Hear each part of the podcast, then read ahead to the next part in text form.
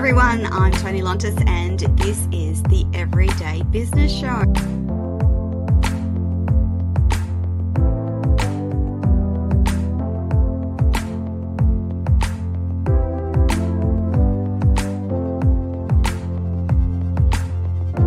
I'm going to do it to the best of my ability because if I fail, that means I fail for my entire female nation, I call it. is that possible? That was the question for myself. And it is absolutely possible.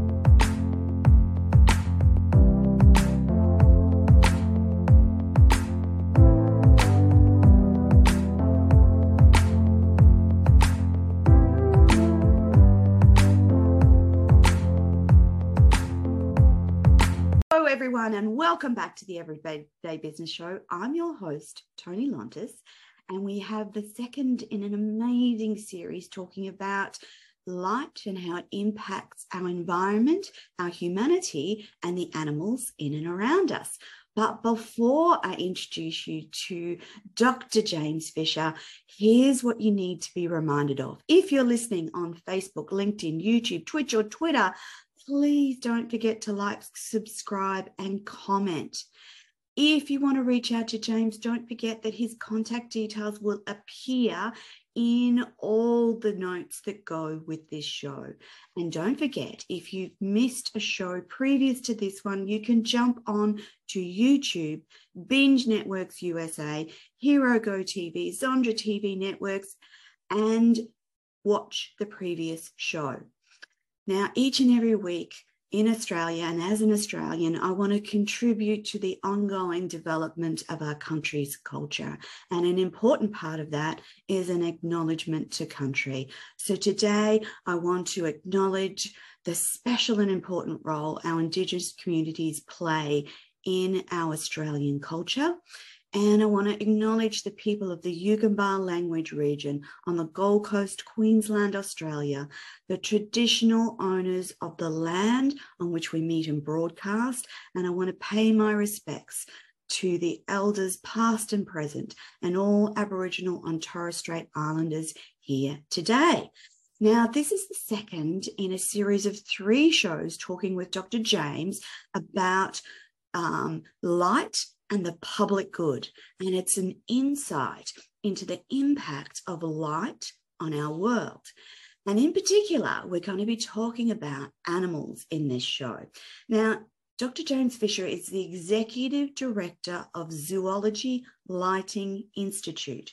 And the Zoology Lighting Institute is a not for profit dedicated to supporting the sciences of light and life through the arts for animal welfare and wildlife conservation.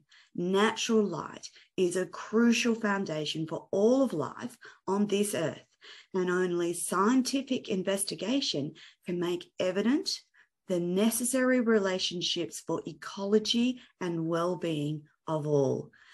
Dr. James, thank you for coming on the show. Welcome. How are you? I'm doing well. Thank you very much, Tony. It's just such a pleasure to be here.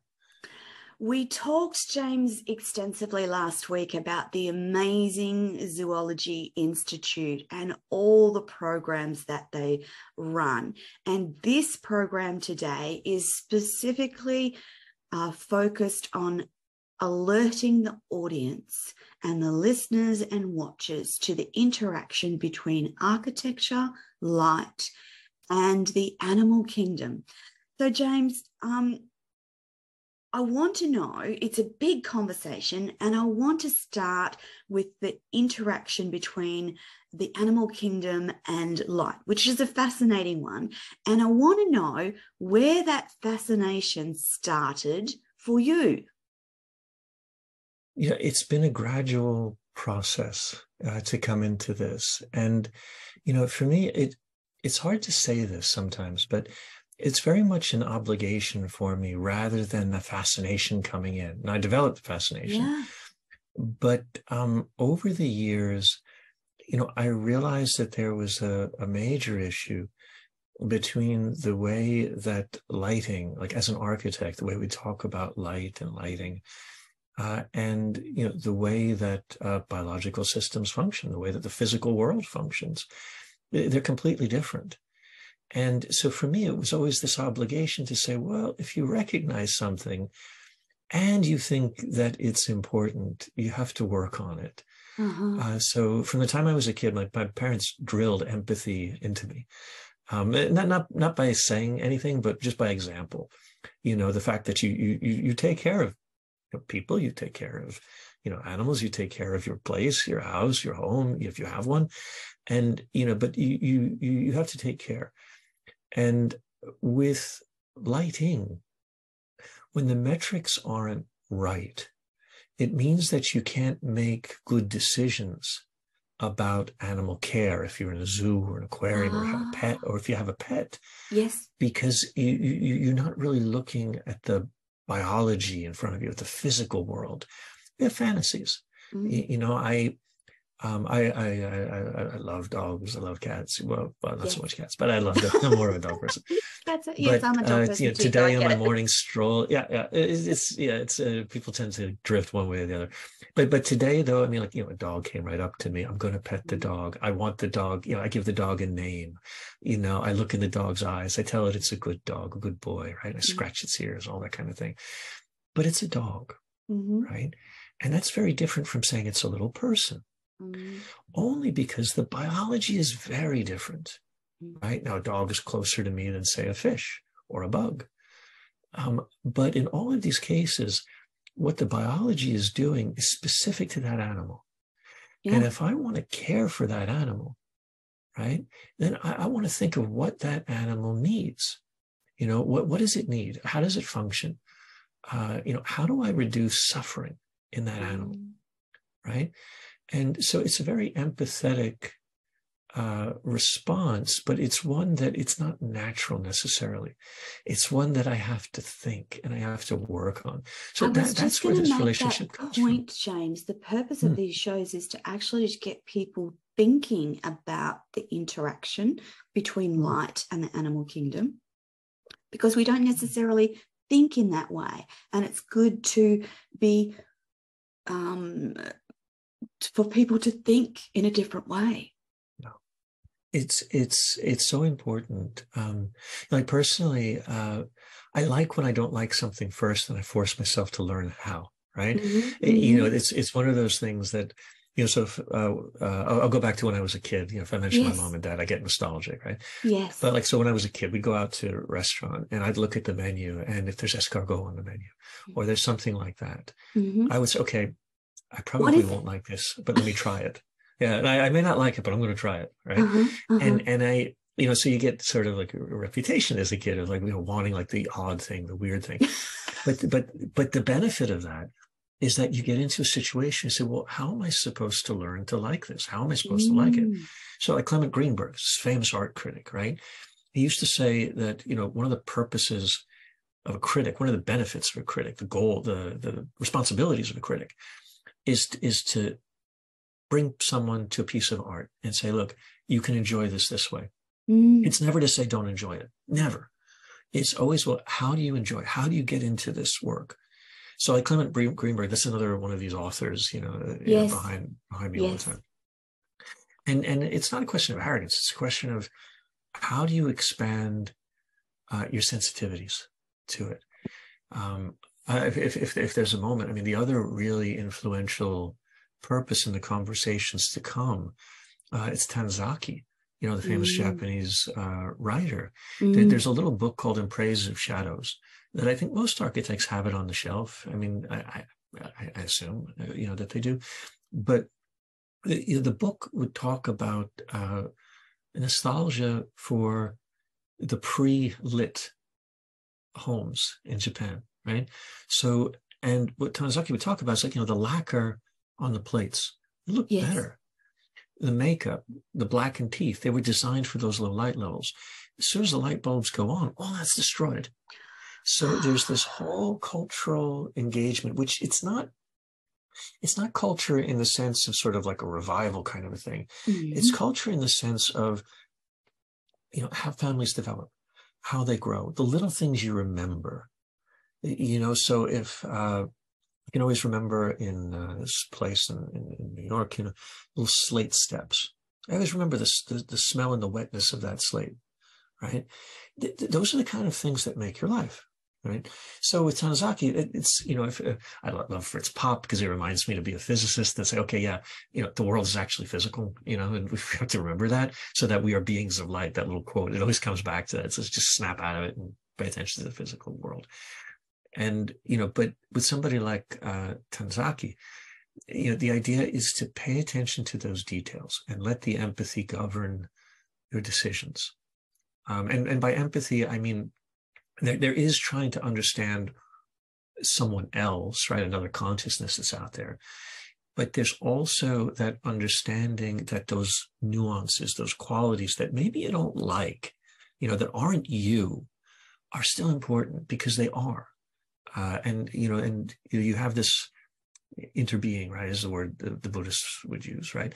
You, you, know that you have this relationship in your makeup uh, that really depends on taking care of things. So sorry, it's a little little sidetrack, but it's not because I think it governs what ZLI is no, about. Too. As you're talking, James, I'm thinking of the uh, after I met you, I suddenly became conscious of moths being drawn to the light or um, at our place we have you know microbats and being drawn to mm. light so i'm actually it's it, for the intent of what you and i want to do with these interviews is actually cause people to think about the light interaction for the natural world james mm. can you remember as an arch- architect when it suddenly occurred to you. So last week we spoke about the birds mm. and um, the, the, windows and the ways that you can treat uh, window openings with respect to the animal kingdom. Was there a point where you remember as an architect thinking, I can do this differently and have a positive impact on the wildlife? Uh, I, I think so. Um, it came more in a, a planning sense. Um, but like my first foray into say like animals and architecture in this way, right?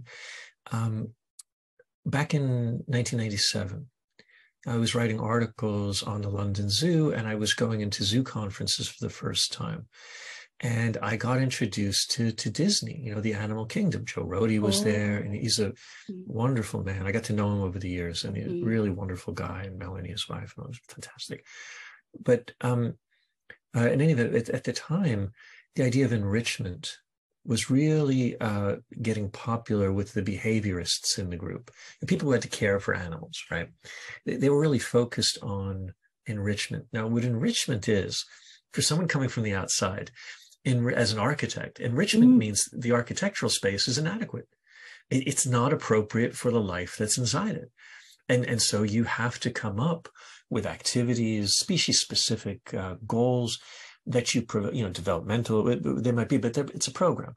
Mm. You have to come up with a program to make that life better so it can be yeah. more of the animal that it is right that that's enrichment in a nutshell enriching the life they do it in daycare centers too which which I I, I, I worked on some uh, cancer centers and that there was a crossover yeah. to uh, the, the, daycare world in it.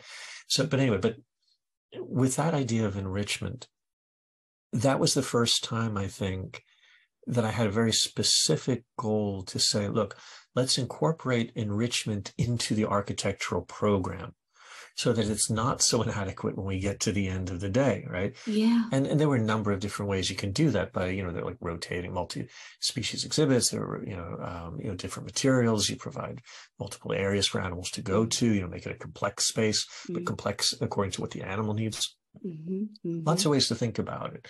Uh, you know the resourcing and all of that. Mm-hmm. But that was really the first time. But then came that issue of light uh, and it was something that I was able to put at arm's length up to that point because, you know, I would deal with light in a very experiential way. So theatrically, right, you know, in a, in a project. You, know, you think of, okay, what is someone seeing?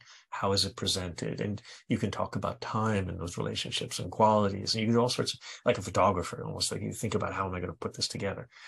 But when you start to think about animal enrichment, or what an animal is, you know, which is enrichment is geared towards, all of a sudden lighting metrics are inadequate.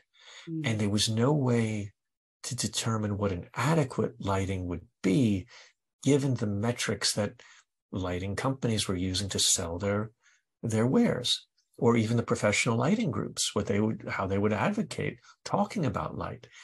There wasn't any and there still really isn't to be honest uh, other than us. Yes. Um, you know they're, they're individual, individual researchers but that, that's another issue. Um, but there isn't really a group that says look measure light physically. Measure the light mm. and then and and in relation to what it would naturally be right which is a really mm. complicated question but um, definitely um, it's right there's but, a but difference doable. between sunlight dusk yeah. dawn and artificial right. light and Absolutely. that then mm. impacts the environments of the animals particularly if you're talking about zoos yeah you know, we take, yeah, well, go on, please. I'm sorry. No, I, no, no. just roll right through. um, it, it, and, and that's sort of the importance of this whole discussion is that um, mm. zoos rather are places where lots of people go to visit the animals. There's light mm. so that the people can see. But is that the best thing for the animals? Is it the best thing to have the lights on all night in a zoo for security pers- purposes. Mm. Is it the best thing? And that's where your genius zone is, James, where as an architect, you look at those spaces and go, well, perhaps we could do this better by doing this, this, this, and this.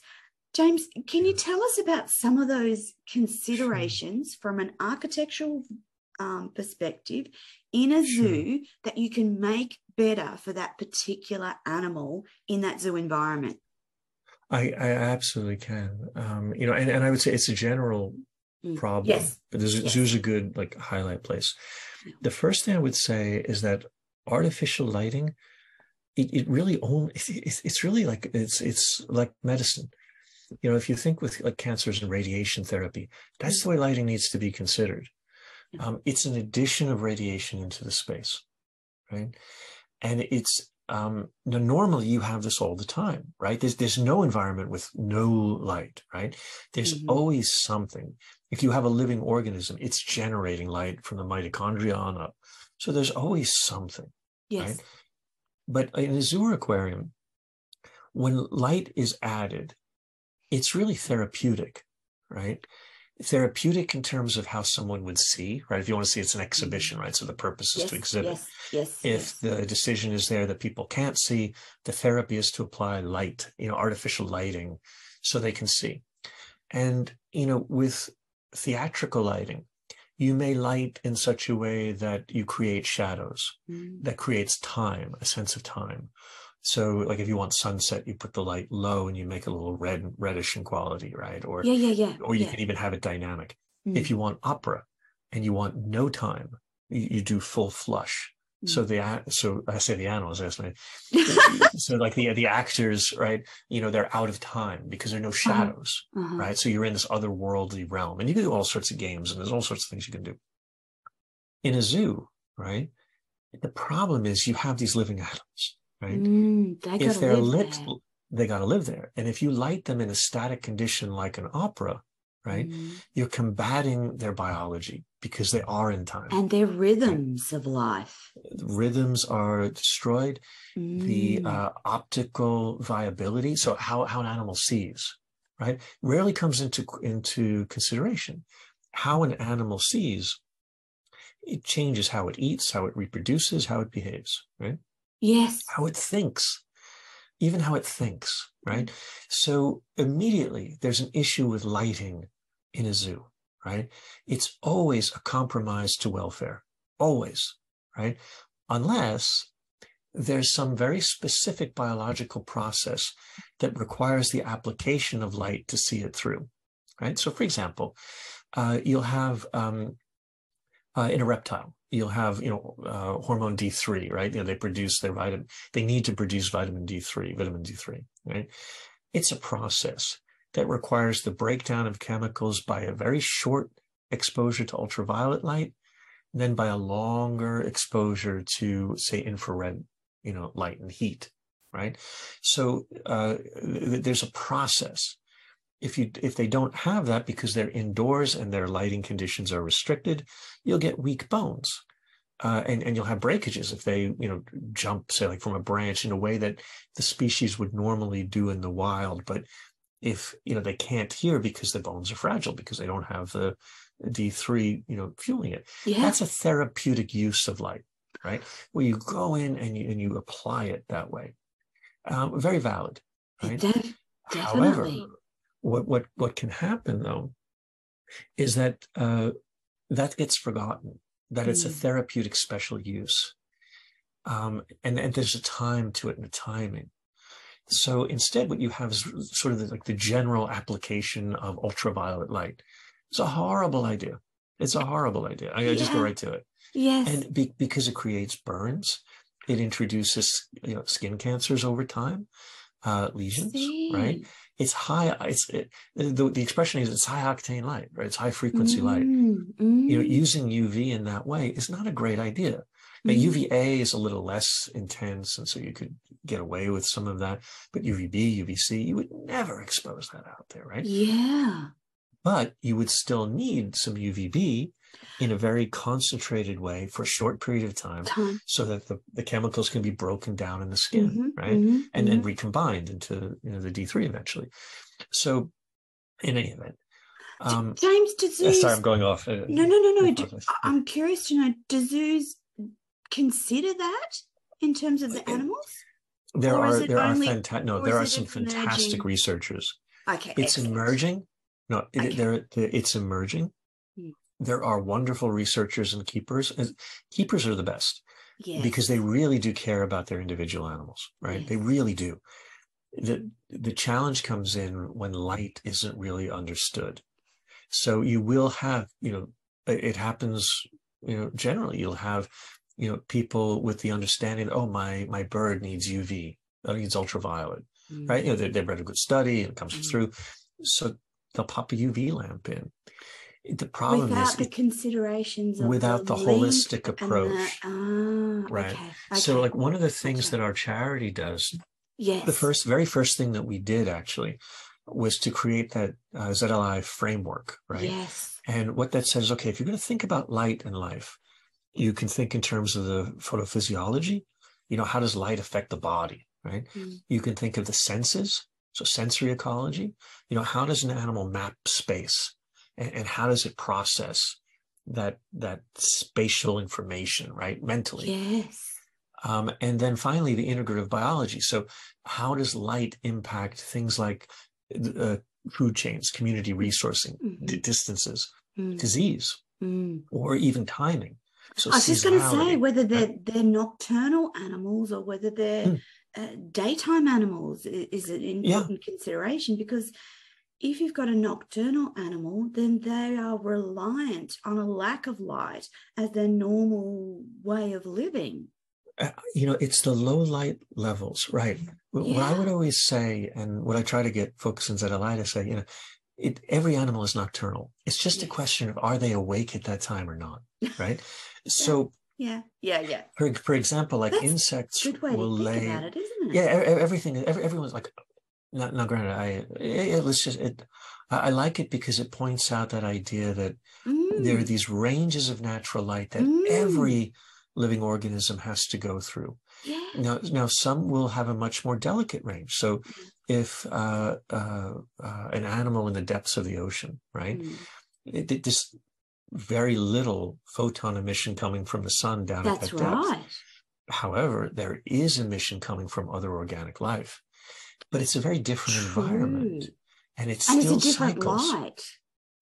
It's the different qualities, yeah, different Yeah, frequencies. yeah, yeah, yeah. Um, you know, but uh, or insects in the soil. They, uh, Marc Branham is one of our really great board members uh, down in Florida, Mm. and Mm. you know he would look at um, uh, juvenile insects in the soil, Mm. and we normally don't think of light in the soil, No, but it has a, it has a light gradient. You know, there's a light gradient.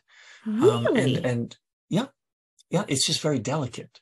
okay, okay. You know that that's the thing. I know we we mentioned last week. You know, eleven orders of magnitude of light, right? If we look We in did. terms of wattage, wattage, Mm. right?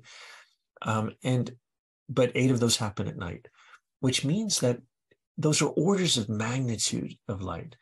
If you think of each one of those as a habitat, right? Those delicate habitats matter just as much as the intense ones. Mm. It's just that how life has come to occupy it um, uh, is different. And, and, and so it had, there are different mechanisms and different uh, properties. So like, for example, like in our eyes, we have cones and rods, right? Every, every kid, every kid knows, right? Cones and rods. The, the rods shut down at twilight. And so, and the cones do too in the opposite direction, right? there, there, there's, yeah, there's yeah. this, there's this moment where uh, elements of the visual system just aren't functioning because they're not appropriate at those levels, right? Mm. there are benefits to not for for humans to really pick up motion at night because of the rods. Yeah. Right. There there, there are benefits to that um, that that work in this system. Right. If they didn't work, they wouldn't be there. Right. Um, and it, it's the same with other animals. You know, uh, many animals will just simply shut down during the day. Like if I try to go even bird watching, you know, in the middle of the day, I'm not going to be that lucky. If I go in at, at dawn and dusk, I have a much better chance. Now, those animals are actually adapted to functioning at that time, mm. right? So th- there's a very specific condition to its well-being. And when you come back, so if we get back into that issue the of the well-being zoo, of yes, yes. If you're thinking of the well-being of the animal, mm. when it does what it does and how it does it, mm. it's really important to get the light know, right. To to right, you know, to put yeah. light into that context. So like with main and with light, um, the, the other way, we have our framework, right? So the physiology, sensory ecology, and activity yes. partitioning, uh, integrative biology. Yes. So, but we have another way to look at it too. The other way comes through in that Zala animal welfare monitoring program that we have. Mm. Basically, we take the five domains model of animal welfare, yes. which the original model looks at things like behavior and health, environment and nutrition. It adds criteria in those categories up. Uh, well, I should say behavior comes last in that uh, as an external interaction category. But you, you add up different criteria in each of those to get to a positive state of mental welfare, right? That's that's the idea of that model. It's a wonderful model. Um, Naya Boisselier is uh, uh, someone familiar with who's like instrumental in all of that. Um, what we did though is invert that a little bit, and we said, no, you know what? Light actually impacts mental functioning directly. Consciousness, yes. mental life yes. is physical. Yes. It's not how do I say this without getting in trouble? It's not a it's not a spiritual thing. It's mm-hmm. very much a physical property. Yes. Being conscious, right? Mm. Perception, you know, uh, when you perceive something, mm. right? Gurwitsch would be kind of like a reference for philosophers that people like. But the idea is perceptual. Right? The thing is, perceptual systems have states. So, like in the daytime, my cones are up. I'm looking at yes. images. Yes. You know, I have I have um, I, I, create these mental pictures from these images, and you know, uh, there's that. At nighttime, I still do the same process, but I'm doing it with rods, and I'm not making pictures anymore. Yeah, I'm making images that function as images within my consciousness. The awareness is different. Yeah. That's a different state of perception, but it's yes. also a different state of consciousness. So what we do with ZLI and Zala, this other way to say how things are relevant, mm. we start with that and say, look welfare is a capacity for these different states of consciousness. That's mental welfare. How can yes. you engage? It's not about being comfortable. Yes. that's another very bourgeois issue. We don't have anything to do with that. It's not about being comfortable. It's really about being able to engage these states of possibility, mm-hmm, you know, mm-hmm, within mm-hmm. within the perception. Then we could turn from that and say, well, okay, there are other processes at work too. So something like nutrition, we always take that second because mm-hmm. eyes evolved to predate, right? Yeah. That's that's why we have eyes, right? That's mm-hmm. the general understanding for predation and avoiding you know, getting predated.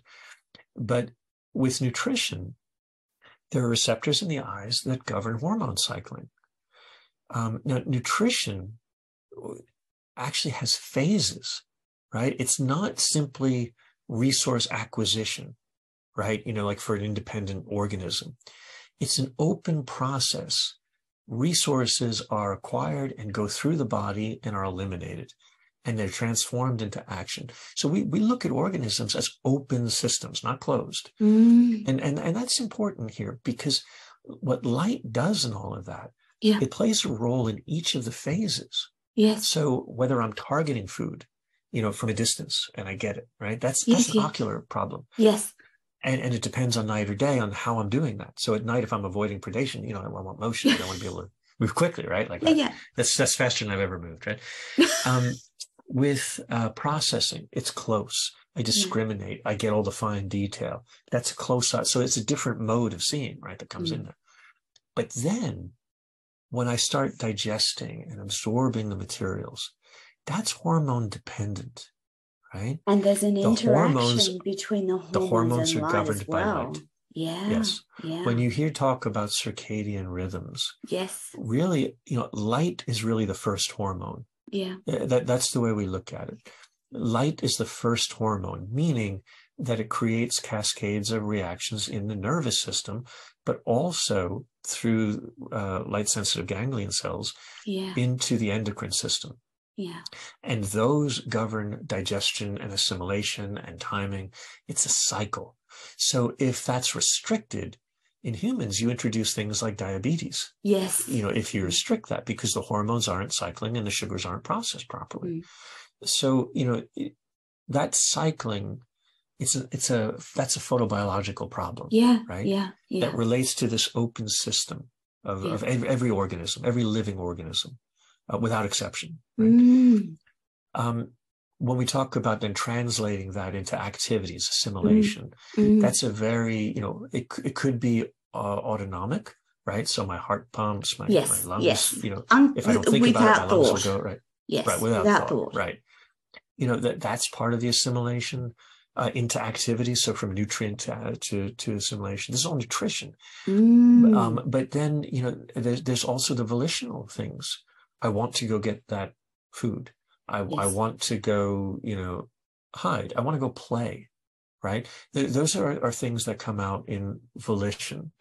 Right. But that's an assimilation. So that's part of consciousness and well being too yeah. uh, then you know if i look at the last we, we never talk about excretion in terms of animal welfare right how do animals poo right it's actually incredibly important, Important. It's incredibly important how and when they do it it that introduces something called disavowal and i'll betray my freudian roots here because there's a moment where that allows for the reproduction of conditions Right? Mhm, mhm. when an animal poos, it is recreating the conditions of its existence. You get soil, right? And, and you get nutrients in the water. You Mm. get that recreation.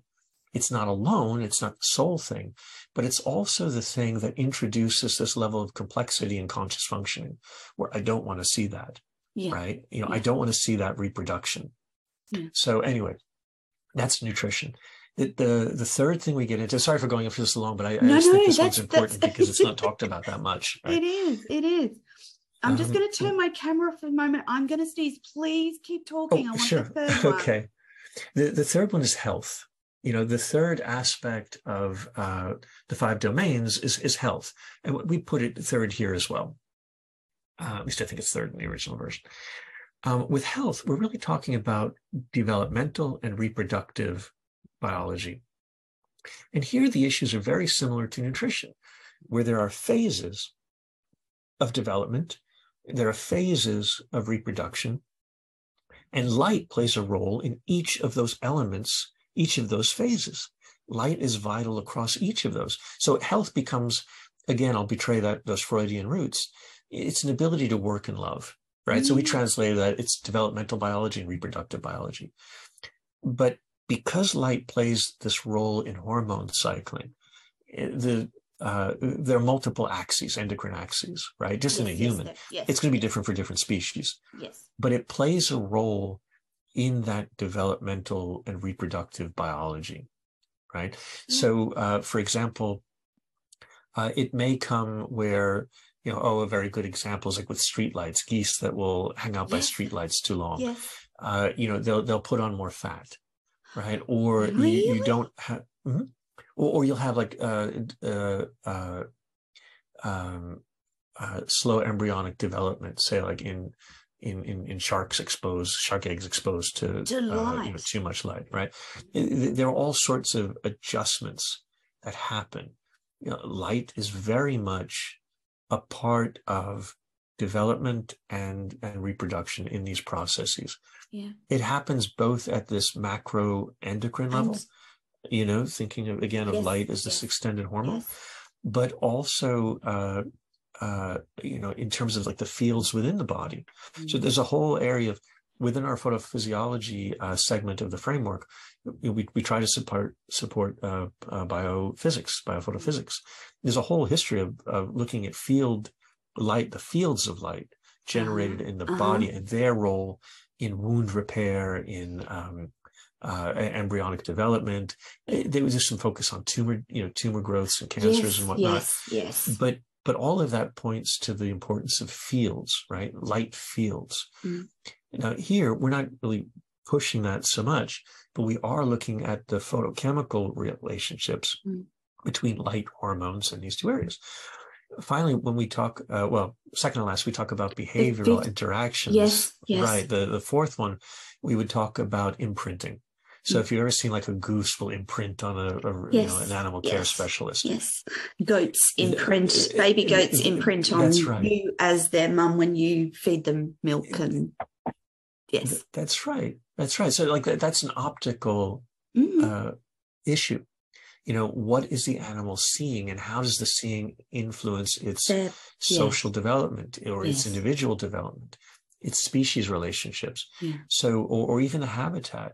You know, I had a, I have a wonderful friend who, who we had this, uh, it was at the Bronx Zoo.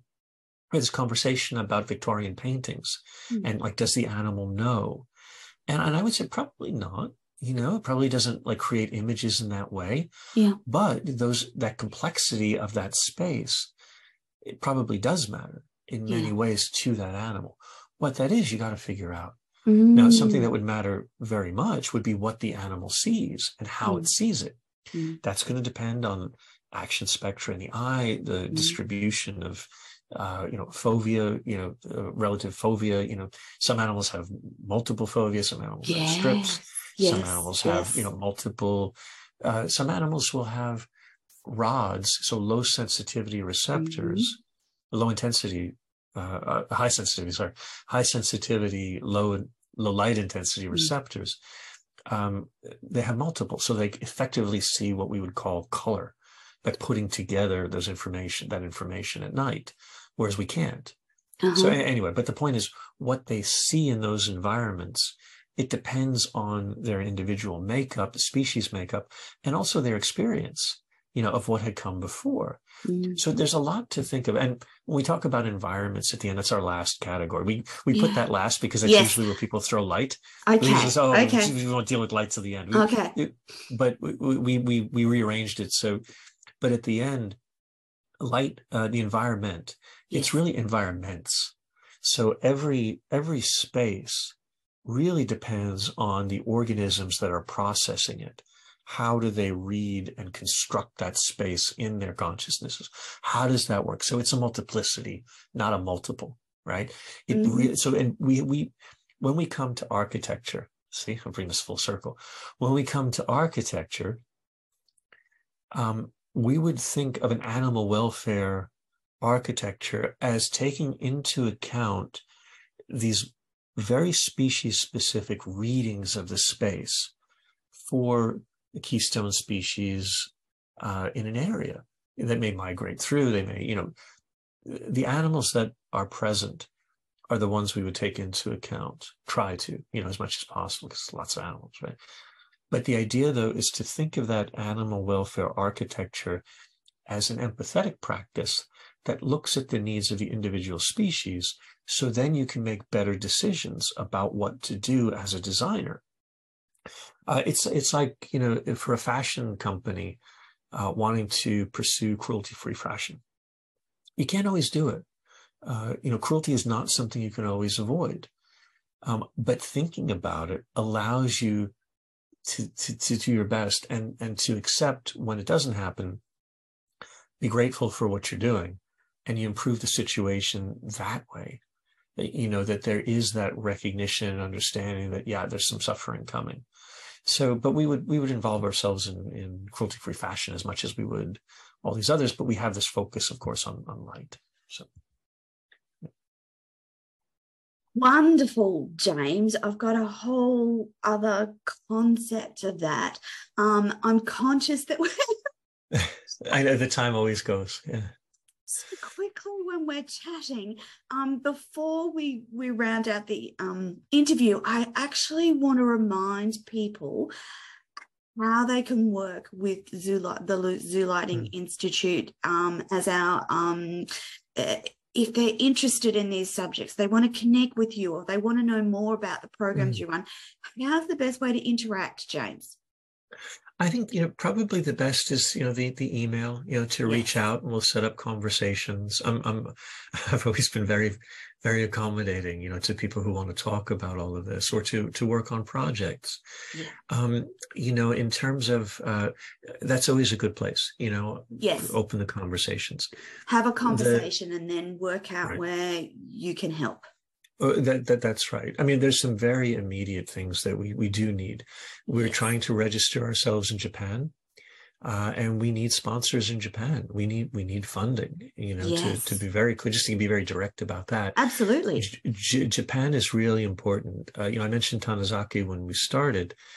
Um, Japan is really important because of its role, mm. um, because of its history. Mm. Uh, I think but also because of its role in being a uh, an industrial leader and a mm. technological leader and a thought. Mm.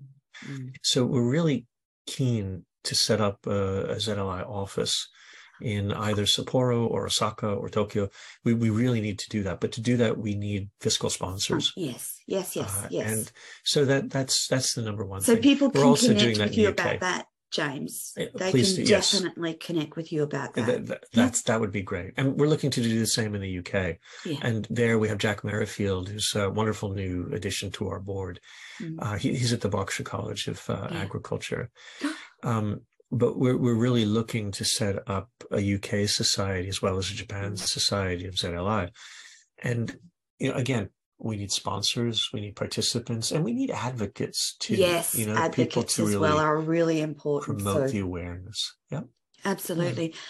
James, um, thank you so much for mm. being patient with me and my questions in today's conversation. No, next week, we're actually going to talk about um, some of the projects that ZLI is um, working with, some of the campaigns in hmm. particular, mm. which are around um, some anime films and some anime film series. And we're going to talk a fair bit about um, the afterlife of whales, the green year, um, uh, some of the programs called Saving a Billion Birds um, and Biking for Birds. So we're going to talk about all of that next week, James. But in the meantime, I want to encourage the audience to reach out to James, to the Zoological um, Lighting Foundation, and talk to James about this work, how you can be involved, what they need. And if you're listening from Japan or UK, please reach out to James to have a chat. He is an amazing human to talk to with a wealth of experience around not just architecture, but this whole realm of lighting for humanity and wildlife. Dr. James, thank you so much for joining the show today. I can't wait for next week. Um, it will be another fascinating conversation. And that, my friends, is your lot for this week. We will be back next week with Dr. James Fisher.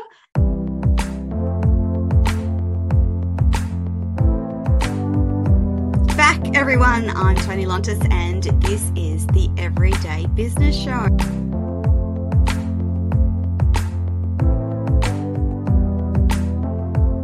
Is that possible? That was the question for myself. And it is absolutely possible.